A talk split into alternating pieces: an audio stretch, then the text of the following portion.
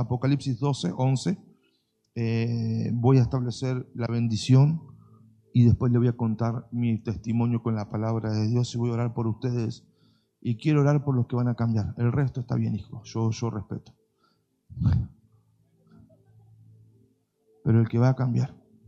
Y entre nosotros, vamos a ser bien sinceros entrada si no andamos con tanta vuelta. O damos vuelta. Vamos derecho. O damos vuelta. Ya me está mirando torcido y arranqué todavía. Entre nosotros, hijito, hay gente que nunca jamás en la vida va a tener su casa. Si somos sinceros. Y para ahorrar saliva. Si se la regalan, la pierden. Nunca, jamás en la vida van a tener su casa. Es así. Porque tienen un problema de estructura de mente que no quieren cambiar. Una actitud de corazón que no quieren tomar y una actitud frente a la vida que no quieren poseer. Entonces yo sé, espero que ninguno de ustedes sean esos, pero yo sé que hay gente que jamás en la vida va a tener su casa y yo sé que hay gente que tuvo su casa y de cómo la recibió, lo único que pasa es que se empieza a degradar cada vez más la casa, cada vez más manchada, cada vez con más agua, cada vez con más gotera, cada vez con más mugre, cada vez más roto. Yo también sé que eso pasa. Y sé que hay gente que jamás lo va a arreglar, aunque se le caiga el techo encima. Porque una actitud, hijo, es un deseo profundo, es un querer salir de mi tierra y mi parentela. Diga, yo no seré parte de la estadística. Esa persona, yo no seré parte de la estadística.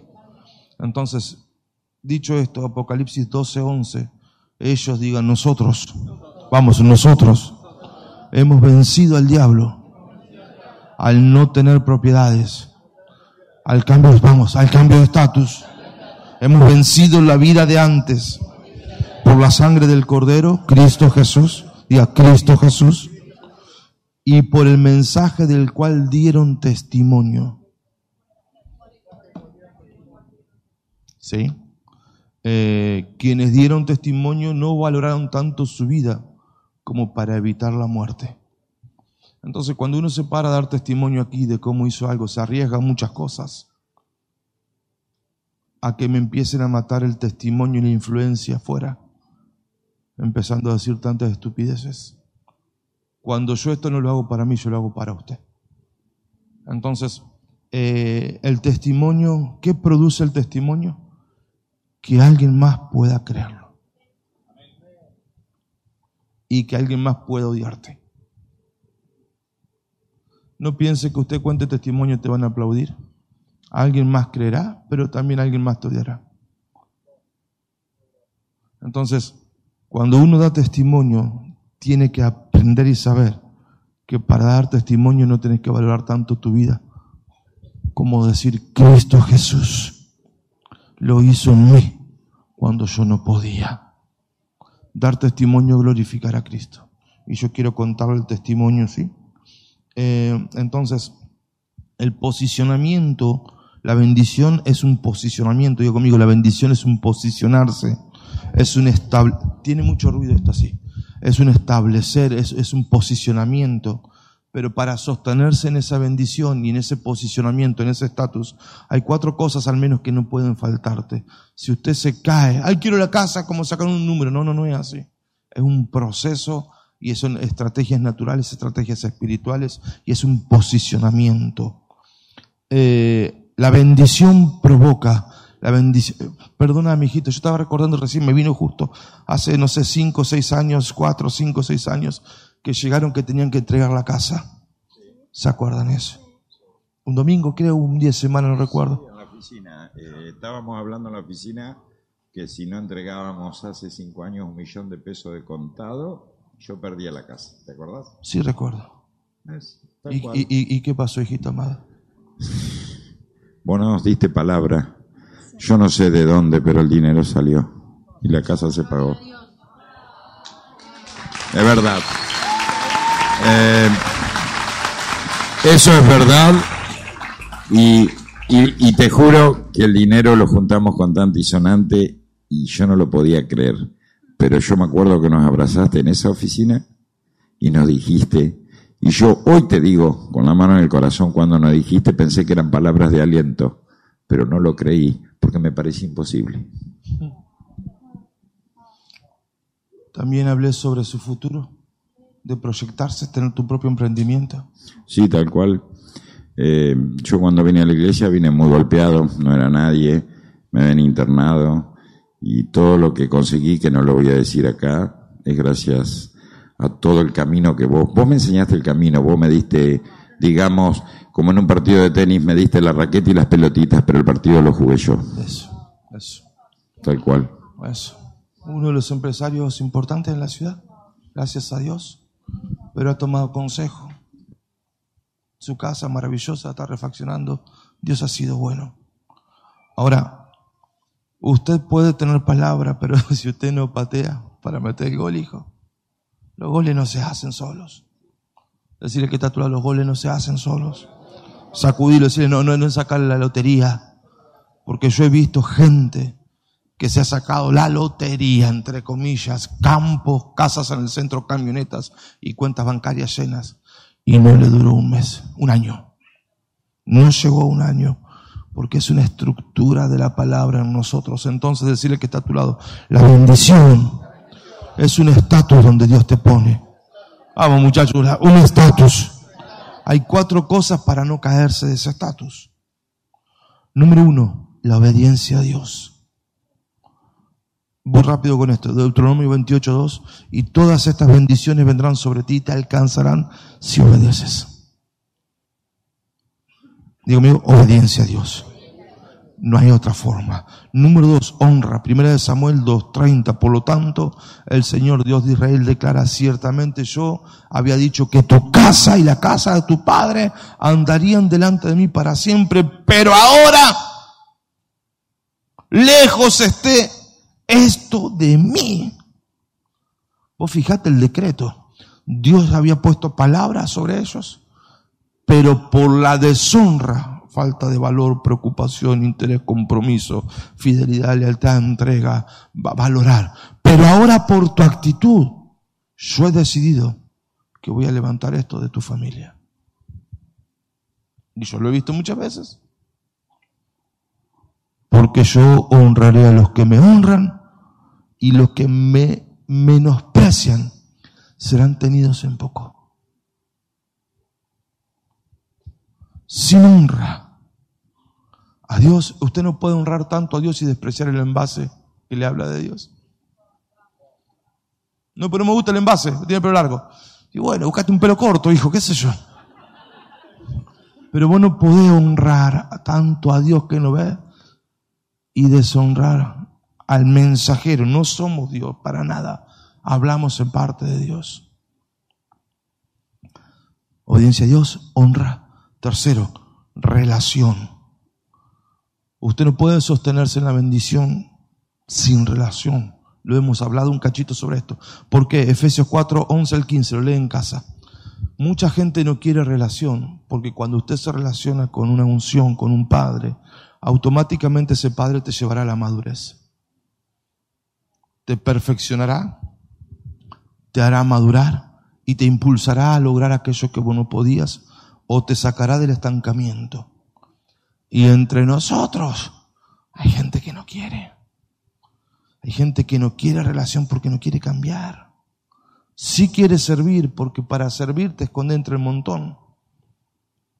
Pero para relacionarte, tarde o temprano, de la abundancia del corazón, habla la boca. Entonces, no, a mí, yo, yo, yo de lejito, ¿eh? Porque a mí me da vergüenza. Qué bueno escondite la vergüenza. Pero es más fácil tener vergüenza que cambiar el corazón. Entonces, la relación es el momento en que Dios te lleva a tu próximo nivel, te cambia la forma, te cambia el pensamiento, te madura y es la única forma en avanzar. No, es fácil servir, yo hablo de sostenerme en un estatus. Diga conmigo, sostenerme en un estatus. Entonces, Eh, decirle que está a tu lado, servir, eh, demostras a Dios gratitud, pero con la relación sos transformado para no perder. Sacude al que está a tu lado para no perder. Decirle, para no perder todo lo que Dios te ha dado. Ausencia de relación, pérdida de alcances.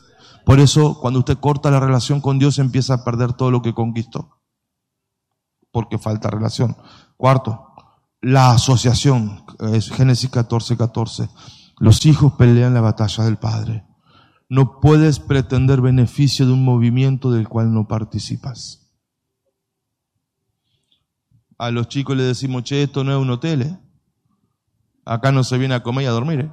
¿Cuánto dicen eso los chicos? yo solo le digo eso nomás.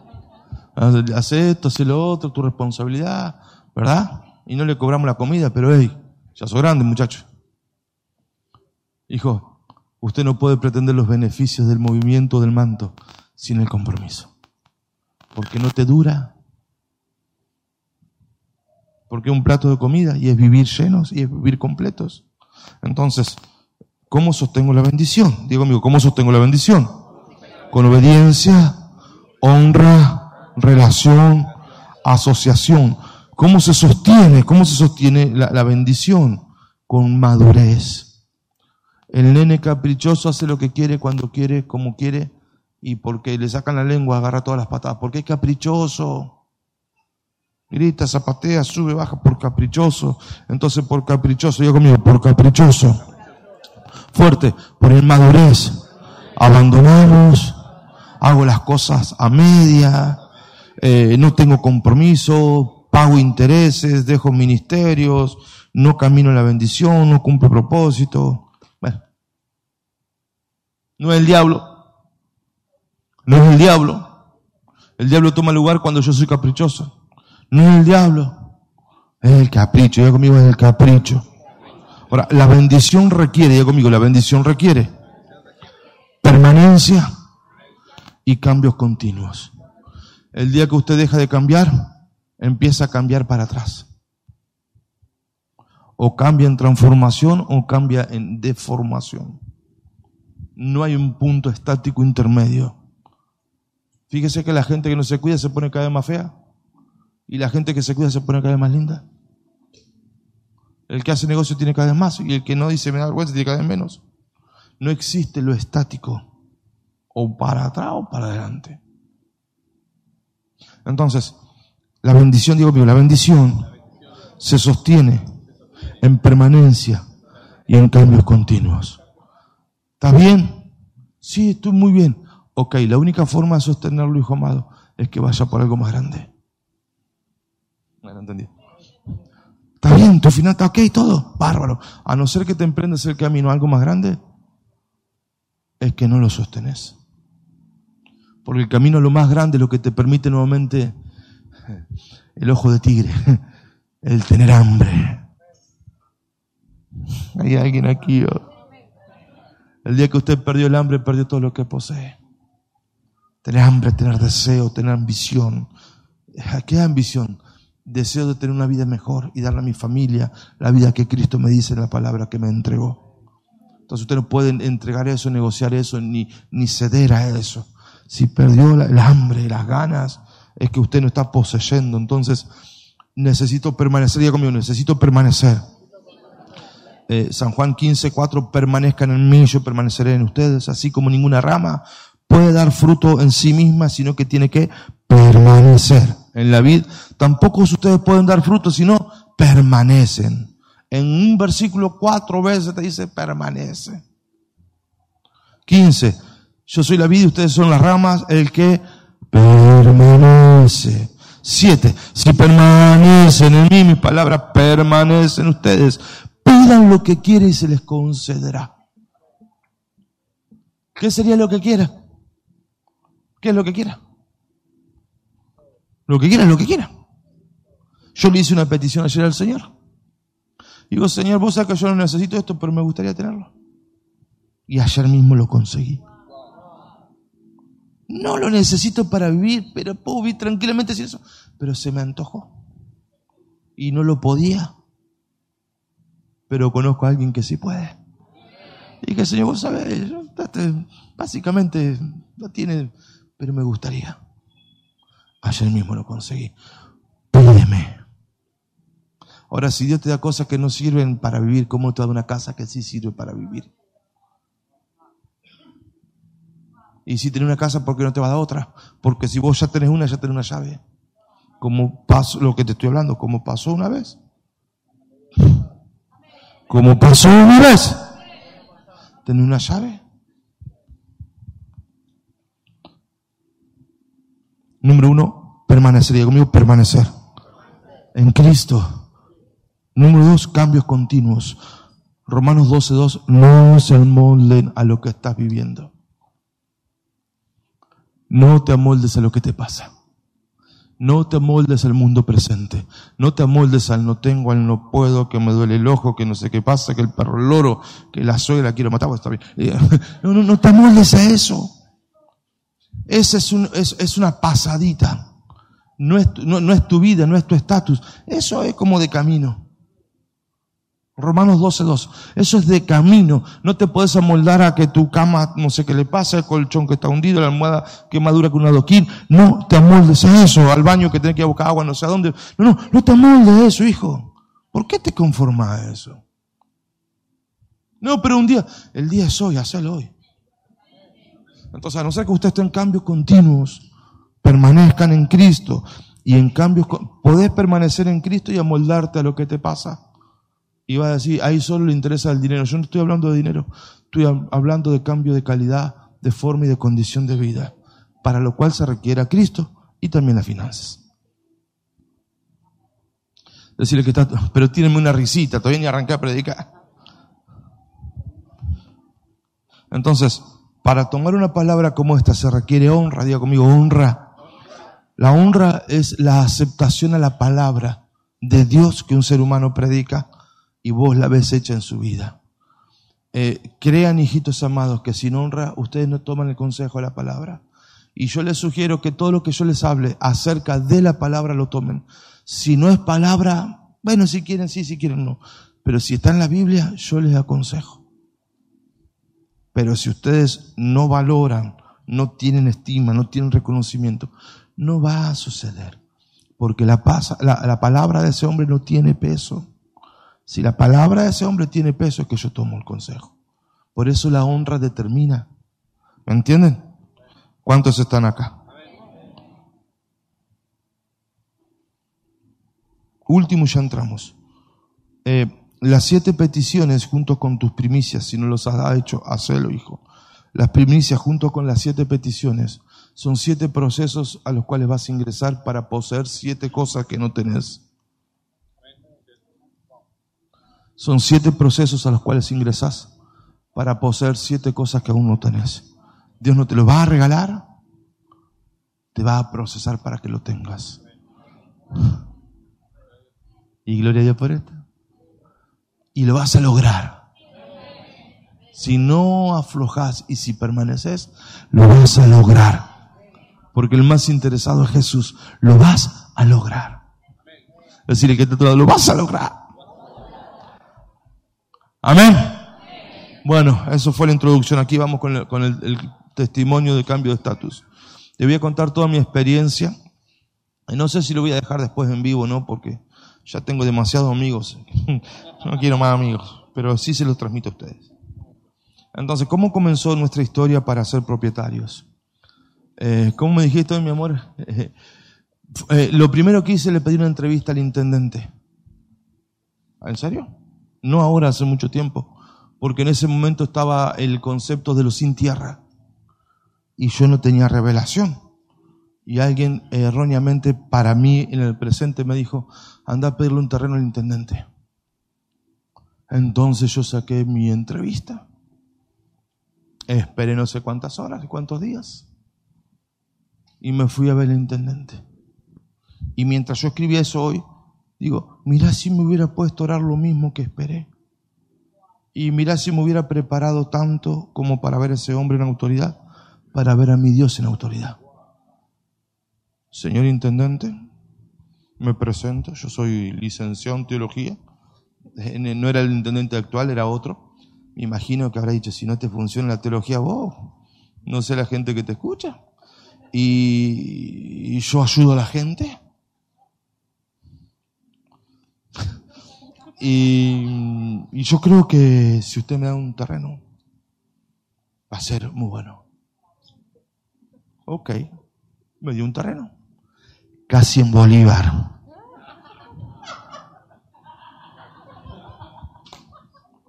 Y uno sale de ese lugar, bendito intendente, después hablé con él y le dije, ha pasado los años, le conté todas muchas cosas y se queda con los ojos abiertos con José. Con los ojos abiertos pero me mandó a vivir casi a Bolívar. Y usted se imagina que tiene que estar contento porque tiene un terreno. Pero está en Bolívar. Bendito sea Bolívar. Eh, pero yo no quería eso. Habiendo tanto terreno por acá cerca. ¿Por qué me manda a Bolívar? Entonces sí, mi amor, nos dieron un terreno. ¡Qué alegría! No, sí, está bueno, pero... Bueno, usted sabe, ¿cuántos saben de eso? Nadie más sabe de esto, de lo agrio a dulce, agrio ahí que está contento, pero, pero que no te queda otra que poner cara contento, pero no estás contento. Porque la verdad que para eso. Entonces aprendí a nunca mendigarle al hombre. Jamás. Yo tengo de Dios para dar. No necesito que me den. Jamás le voy a pedir ni un tornillo. No porque mi Dios es el que pone reyes y saca reyes.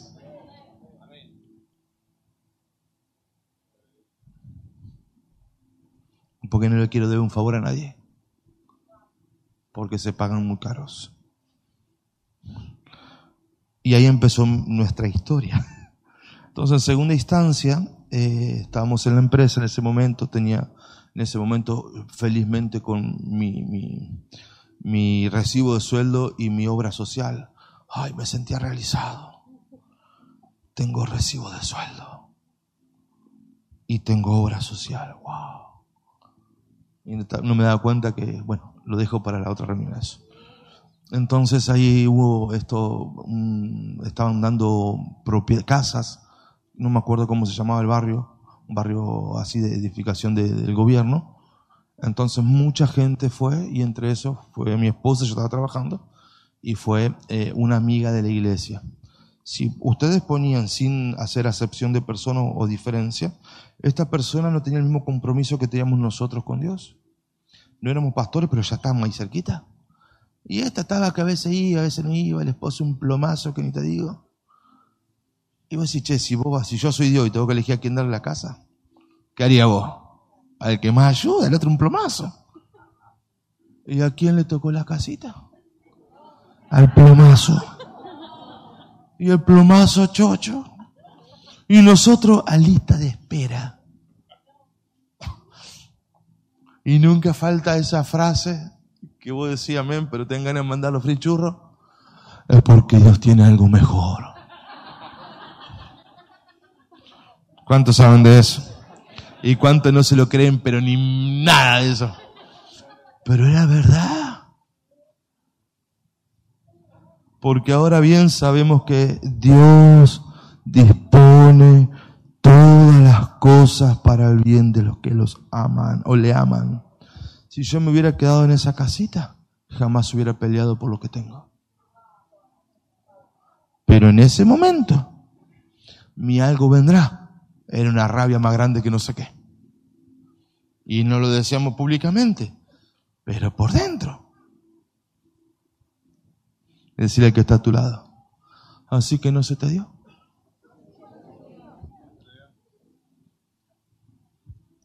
O te renegás y abandonás.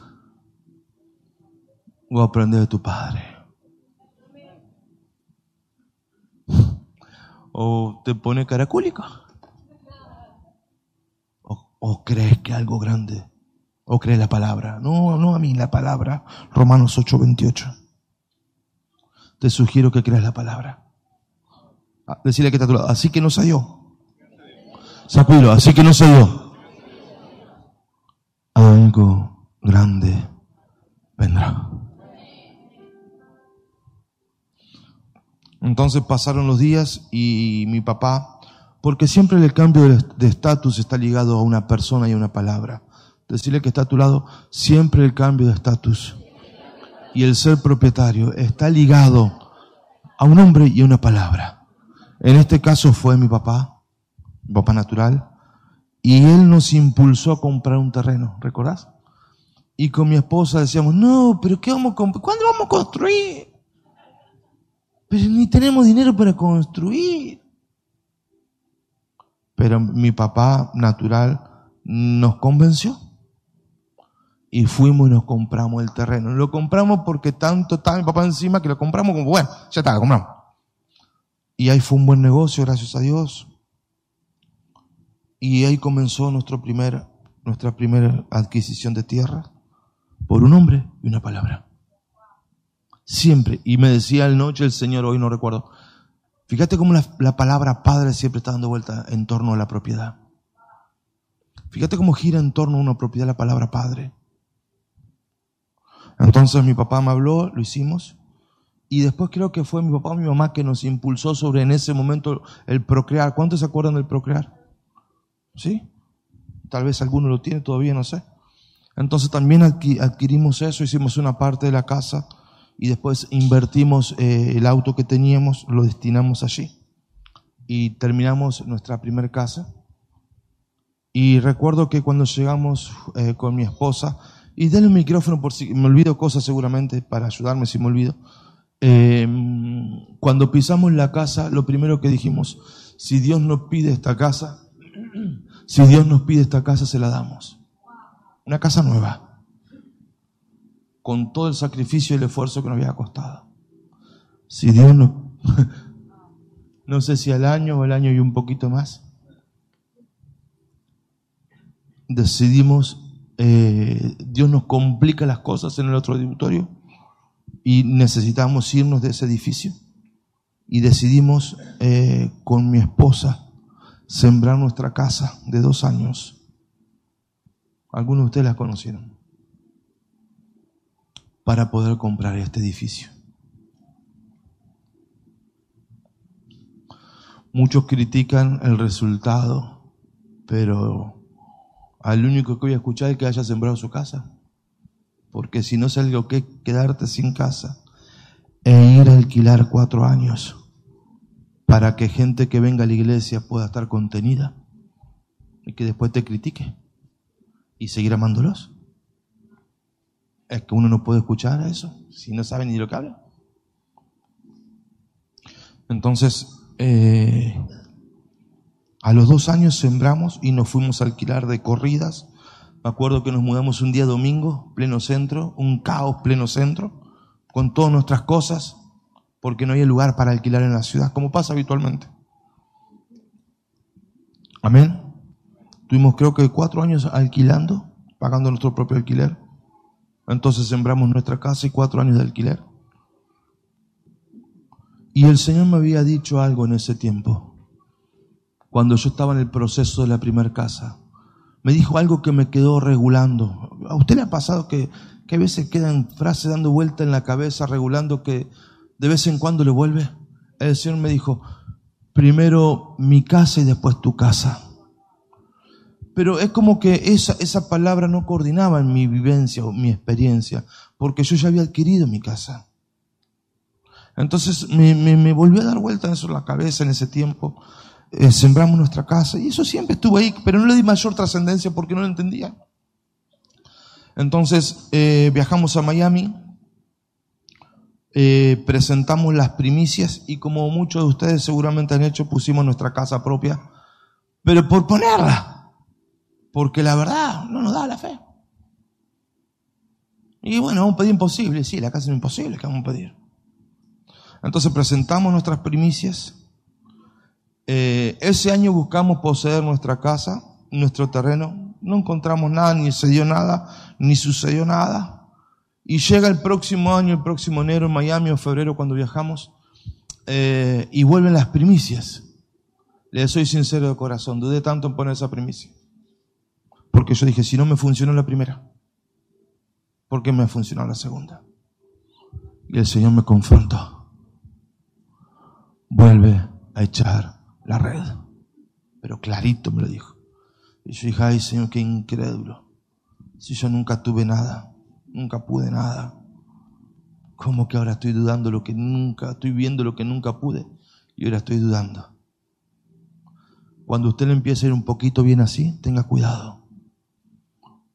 ¿Sabe cómo se da cuenta que está torcido? Porque ahora lo pensás dos veces dar lo que antes daba sin pensar. Si te pasa eso, ten cuidado, porque cambiaron tus dioses. Repito, cuando te empieza a ir un poquito bien y ahora te cuesta dar, es porque algo te cambió en el corazón. Te enamoraste de lo que Dios te dio. Las señales que usted está bien en su corazón es porque puede seguir dando como cuando no tenía. Y eso me había pasado. Así que allí presentamos, presentamos en nuestra primicia y comenzó el proceso. Dios conmigo, comenzó el proceso. Entonces empecé a orar. Señor, yo quiero mi casa quiero mi casa. Y, recuerdo una tarde, eh, me empezaron a llegar revelaciones, una tarde con mucho calor, no había aire, no había nada, estaba en casa, mucho calor, y me empezaron a caer revelaciones. Salmo 24.1 fue la primera revelación que Dios puso en mi corazón. ¿Cuántos me están siguiendo? ¿Le edifica lo que le cuento? Gloria al Señor. Toda la gloria a Jesús amado. Lo primero que el Señor me dijo, del Señor es la tierra y todo cuanto hay en ella.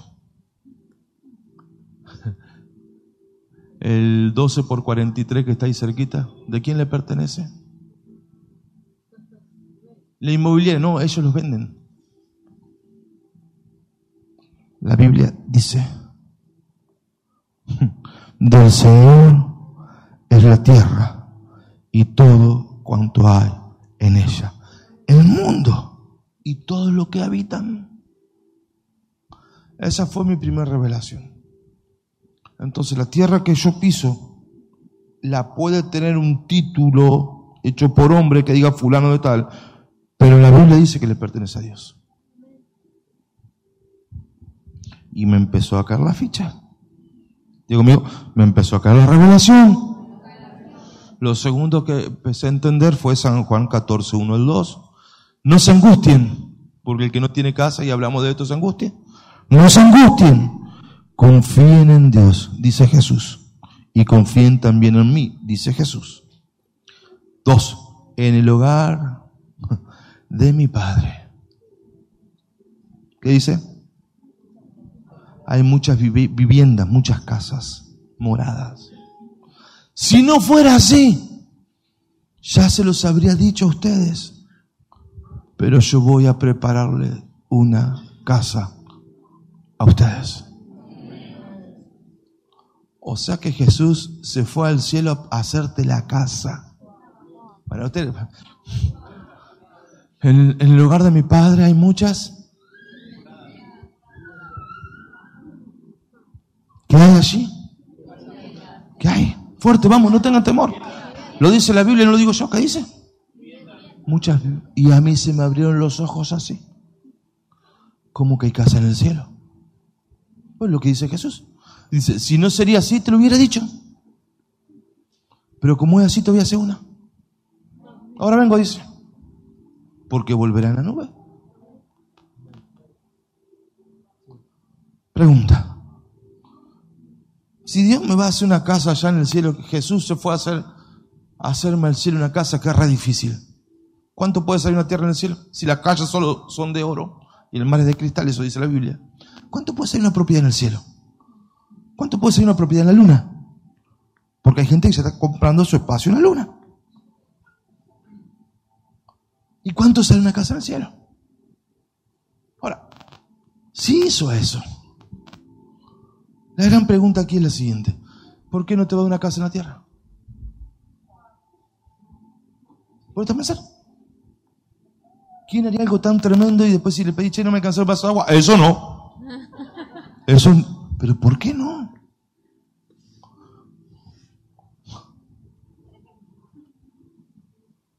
El martes le va, bueno, no me adelante, déjame ir más. Entonces me empezó a entender eso.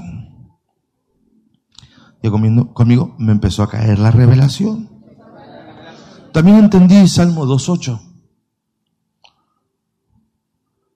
Pídeme.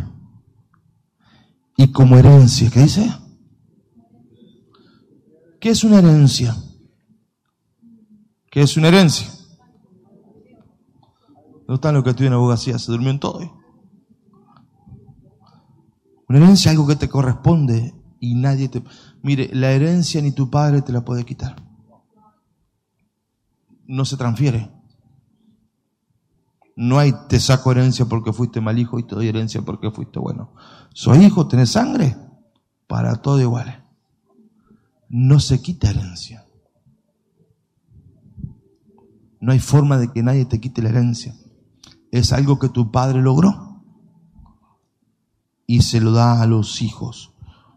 Y partamos del salmo que decíamos, Salmo 24.1, mía es la tierra y todo cuanto hay en ella.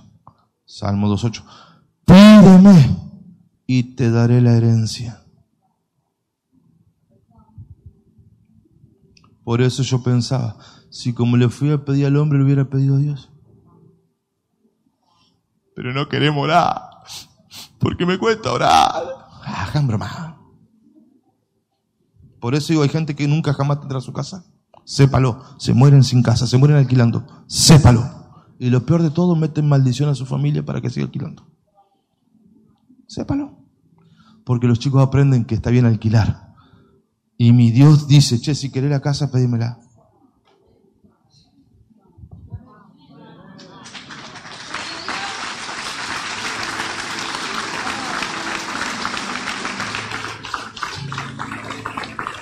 Y todo lo que hablo, lo hablo con temor de Dios. Créame, tengo mucho temor de hablar en esto porque yo sé lo que implica en el ser humano tener su vivienda. No, no, no soy ignorante de esto, yo sé. Digo conmigo, me empezó a caer la ficha. Dice, pídeme y como herencia te entregaré las naciones. Tuyos serán los confines de la tierra. O sea, hasta allá, hasta el fin del mundo te lo das el país. ¿Alcanza con pedirlo? No, entender la revelación completa. Sigo, me quedo un ratito todavía. Entonces, digo amigo, nuevamente, un padre y una palabra. Y me dice mi papá un día en casa tomando unos mates. Che, ¿viste el terreno que venden? ¿Dónde? En el diario, los miércoles, no sé ahora, pero antes los miércoles había clasificado. Capaz que sigue, no sé, sigue eso. ¿Dónde le digo? ¿No viste el diario el miércoles? No, no leo el diario, no sé. A ver, fuimos a buscar el diario.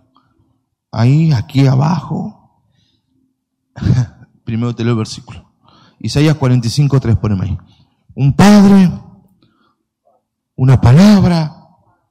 Nuevamente están dando vuelta a los principios. Isaías 45, 3. ¿Viste el diario? No. No medio tonto. No. Porque cuando vos no estás, cuando vos no, querés poseer, no buscas porque no tenés hambre. Cuando vos querés conquistar algo, estás buscando. A ver si entendemos. Cuando vos querés algo, andás detrás de eso. Cuando vos no lo querés, te pasa por acá que no la ves. Cuando vos no, no, pensás que Dios lo puede hacer. Entonces, te daré los, eh, los tesoros eh, escondidos. Poneme Reina Valera, me gusta, hijita. No, está bien. Reina Valera, te daré los tesoros escondidos, eh, te daré los tesoros de las tinieblas y las riquezas guardadas. Eso, déjame. No, NBI, poneme. Eh, las riquezas guardadas en lugares secretos. ¿Qué dice? Te daré, digo amigo, ¿qué te iba a dar? Pídeme y te daré. Primer salmo, mía es la tierra y todo lo que hay en la tierra. Segundo salmo, pídeme y te daré tu herencia. Isaías, ¿qué dice?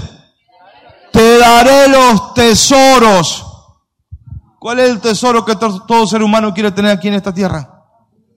Fuerte, ¿cuál es? La casa, ¿sí o no? Ah, muchachos, ¿sí o no? Te daré los tesoros de las tinieblas y las riquezas guardadas en lugares secretos para que sepas, ponle un poquito más, para que sepas, Dios mío, para que sepas. No, no, para que sepas cuerpo. Para que sepas que yo soy el Señor. Es el, el, el Señor, es el Shaddai. Para que sepas que yo soy el Shaddai, el Dios de la abundancia, el Dios todopoderoso, el Dios de más, al Dios que no le falta si te da. Es más, Dios cuando te da gana, porque cuando te da vos compartir el testimonio y más gente se suma. Por eso le gusta dar, porque Él gana. Yo no sé si estoy hablando de la gente correcta hoy. Si usted me piensa. Entonces ahí estaba yo conmigo, ahí estaba, escondido en el periódico local, en un aviso de una inmobiliaria. Chiquitito allí que te lo pasaba, pero ni lo que lo veía ni loco. Y ese era el terreno. Pero claro, estaba en un lugar exclusivo. Que, Dios mío, ¿qué logra eso? Si yo me decía el de allá, el de un poquito más cerca que Bolívar, bueno, capaz que sí, pero, pero ese no. Vamos a llamarlo. A ver la inmobiliaria, pero es de acá enfrente, la inmobiliaria de frente. Vamos. Y fuimos, hablamos, y me estuvo dando vuelta un año. Que sí, que no, que sí, que no, que el perro, que el gato, que sube, que baja, que la vuelta, que, que, que,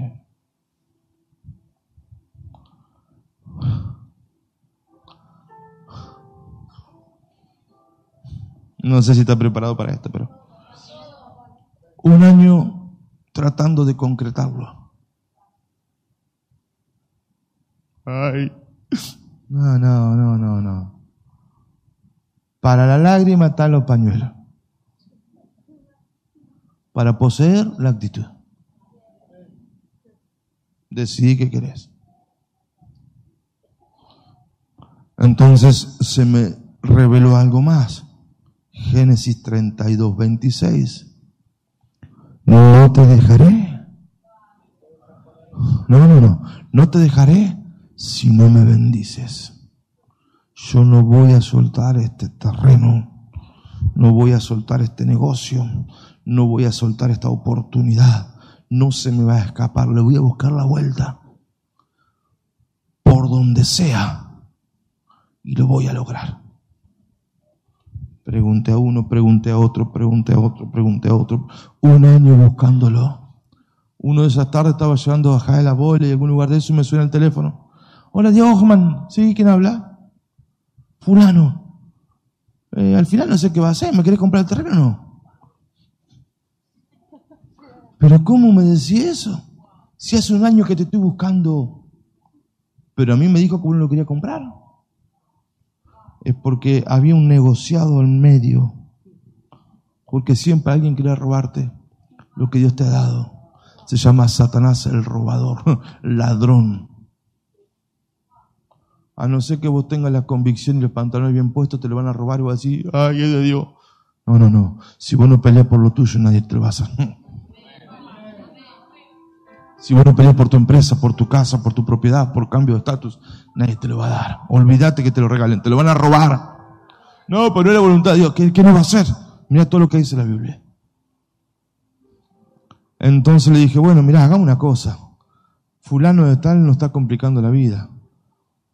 Manejémoslo entre nosotros. Listo, ok, ¿cómo hacemos? Y te veo la otra semana y hacemos negocio. Bueno, dale, dice. Ah, pero escúchame, te doy una parte y el otro te lo pago en cuotas, ¿eh? eh y sí, ¿qué querés? No voy a hablar de números porque después me critican, sino, pero de lo que lo valía, solo pagué un 15%, vamos a decir, para hacer exagerar un 12% del valor real. Y en cuotas.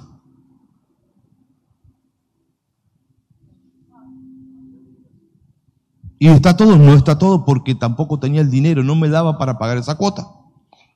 La cota. Paga la cota. Entonces mi esposa me dice, vamos a mudarnos a un lugar más económico. No, a mí no me gusta eso. Pero mirá, lo que nos ahorramos de alquiler acá es lo que nos falta para comprar la tierra. Ah, sí, eso sí me gusta.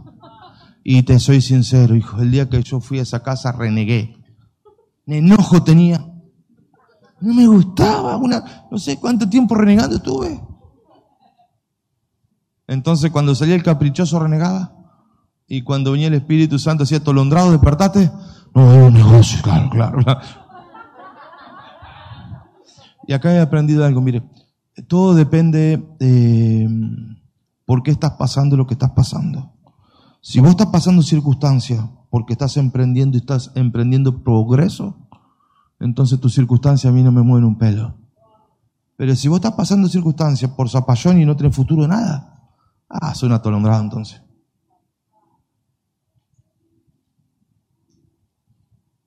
Usted puede estar pasando circunstancias o, o, de alguna manera tomar una forma, tal vez, ¿cómo decirlo? Eh, que no es la de tu futuro, pero es una estrategia para alcanzar algo. Pero hay gente que no lo hace por estrategia, y hace lo hace porque no tiene visión y no le queda otra. Ciérrame la puerta, hijito, allá. Lo hace porque no, no, no tiene otra. Si vos estás mal, o estás ajustado, lo voy a hablar claro, si estás ajustado porque estás invirtiendo en tu futuro, te felicito. Si vos estás ajustado porque estás haciendo las cosas mal, y yo te recomiendo que, que no es tu lugar. Entonces, ¿por qué vos estás tan ajustado? ¿Por qué no tenés un auto nuevo? ¿Por qué no te fuiste de vacaciones? ¿Por qué no tenés aire? ¿Por qué no te vestís mejor? ¿Por qué? ¿Y por qué no me da? a tener un problema entonces. No sé lo que pasa que, que me falta. Ya lo tengo, lo tengo. Te felicito, hijo. Estás invirtiendo. Estás proyectando un futuro. Eh, es bueno lo que haces. No va a derrochar lo que necesitas invertir. La pregunta es, ¿por qué estás así?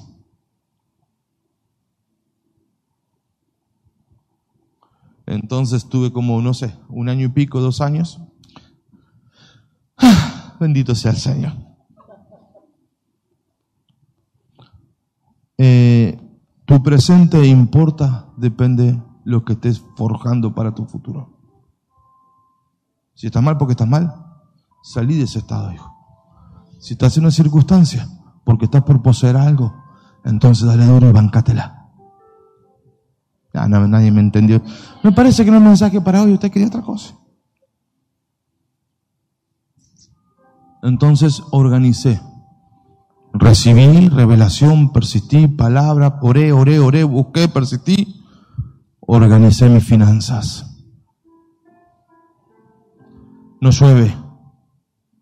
Si llueve, se acumulan para tener. Organicé mis finanzas. No piense que el ángel te lleva el contrato. Dios multiplica lo que te pone en las manos. Y si usted no lo organiza, no tiene nada. Organicé mis finanzas, doy gloria a Dios por mi esposa que puede con todo eso. y así adquirí mi terreno. Pero todavía no edifiqué.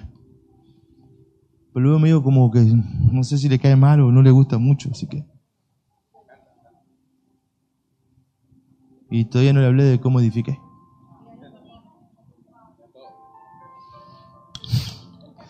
Y hijito, yo no soy nada especial, sinceramente te puedo decir.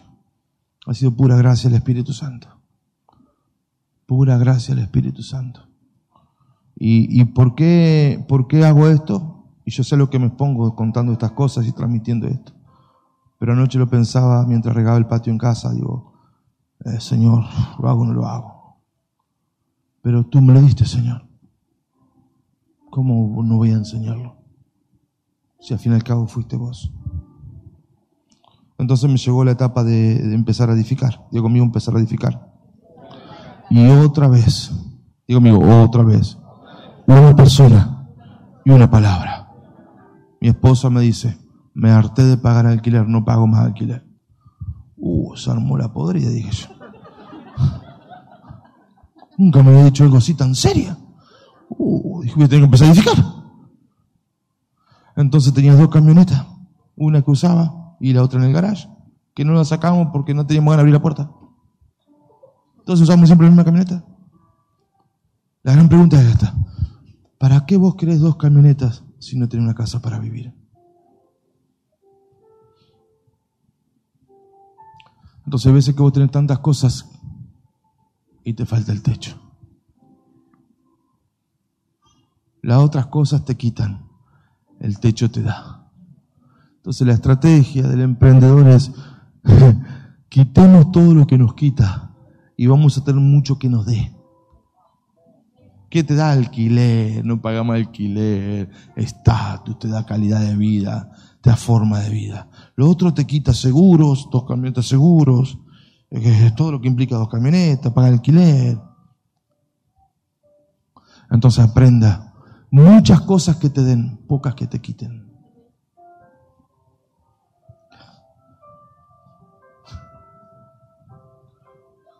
Es la gente correcta, no sé si, o, es muy profundo o, es como que... Entonces, eh, por un año perseguí el terreno y demoré dos años para empezar. No porque Dios se haya demorado, porque estaba cómodo. Está tan tranquilo en esa casa. Un año, un año para adquirir tierra, dos años para pegar el primer bloque, diez meses para terminar la casa. Los dos años fue lo que más demoré, porque la demora estaba acá, y estaba acá, y estaba en la comodidad. No sé si voy a toda la noche. Tengo miedo que sea muy Miedo no, temor en el sentido del espíritu. Entonces, antes de hacer cualquier cosa, fui a Miami y, di la ofrenda más grande que había dado en mi vida en ese momento. La ofrenda más grande se la llevó mi padre espiritual. Y empecé a hacer negocios. Y negocié cosas. ¿Qué negocié? Lo que tenía en mi mano. Y empezó otro proceso.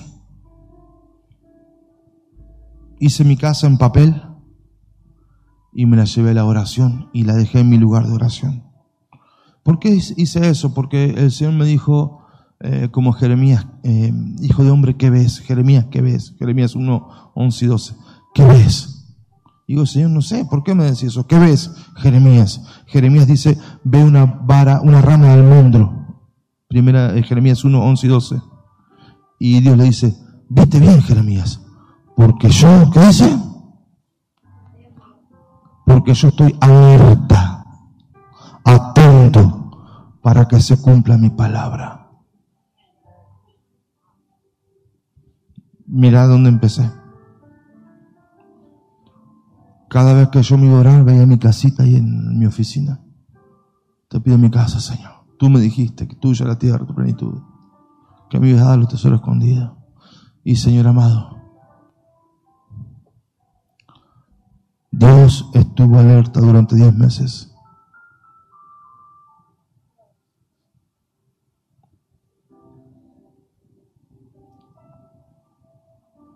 Si no lo podés ver, no lo podés poseer.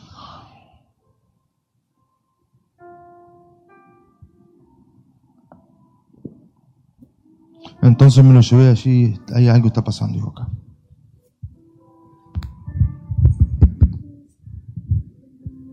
Entonces eh, me lo llevé a la oración. Hay un ruido, hijo.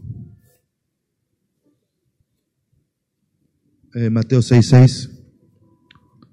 Mas tú cuando ores, entra a tu lugar secreto, cierra la puerta y ora a tu Padre que está en secreto. ¿Dónde está el Padre? ¿De quién es la tierra? ¿A quién se le va a dar por herencia? A los hijos que lo piden. Tú entra al secreto en la oración, ora a tu Padre, y tu Padre que está ahí en el secreto te va a recompensar en público. Yo tuve que hacer negocios, yo tuve que ejecutar cosas. Dios bendijo los negocios. Dios multiplicó, Dios me dio gracia, Dios me dio puerta, me dio sabiduría, inteligencia, capacidad que no tenía. No lo hizo Dios, yo lo negocié. Él me inspiró. pero aún así tampoco podía. Entonces, eh, subimos un poquito, dijo, entonces viene a mí la palabra que lo marcó todo sobre mi vida. Primera de Reyes 17, 14. No se agotará la harina de la tinaja, ni se acabará el aceite del jarro, hasta el día en que el Señor haga llover sobre la tierra. Me dijo el Señor, pon todo el recurso que tienes en una caja y orale. Seguí haciendo tus negocios. Seguí haciendo lo que tenés que hacer. Y no va a cesar de salir los recursos hasta el día en que termine. Seguí haciendo negocios, seguí depositando ahí en ese lugar el dinero. Pero yo sabía que lo que depositaba no correspondía con lo que salía. Pero se volvió a cumplir la palabra. No dejó de salir los recursos. Mientras yo hacía mis negocios y hacía mis cosas que uno tiene que hacer porque Dios no lo hace por usted. Y en el mes de mayo creo que habíamos empezado la casa, cuando la pandemia lo, permitió en ese momento. Y en el mes de marzo, con pleno barrial y lluvia, nos metimos a la casa.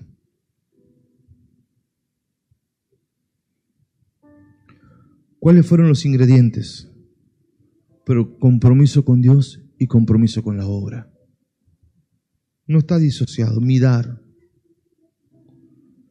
el ordenarse, el administrarse, trabajar fuerte, buscar las oportunidades, las oportunidades y no de no detenerse sin desesperarse. Hay veces que la desesperación te quiere venir encima, no desesperado, desconfiado.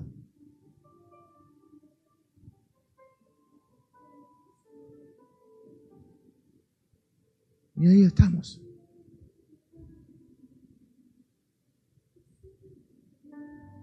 Ahora, si Dios lo hizo conmigo, lo puede hacer con cualquiera de ustedes. Yo ya tengo, bueno, o andar por otro mejorar. Porque el cambio de estatus te cambia la calidad, la condición y la forma de vida. Y no puedo vivir tan bien afuera y tan mal adentro.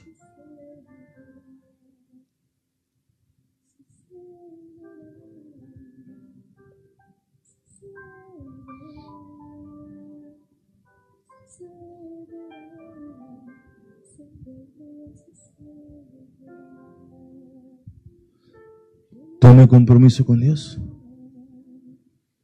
y Dios tomará compromiso con usted.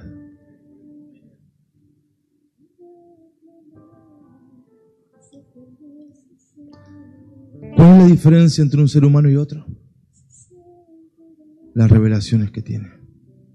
Lo que sabe de Dios y lo que no sabe de Dios. Esa es la única diferencia entre uno y otro. Pero ahora estamos a la par.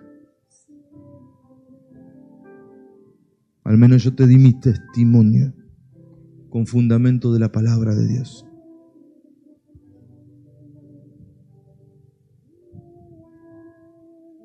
De cómo Dios lo hizo conmigo. La gran pregunta aquí es esta. ¿Qué vas a hacer vos?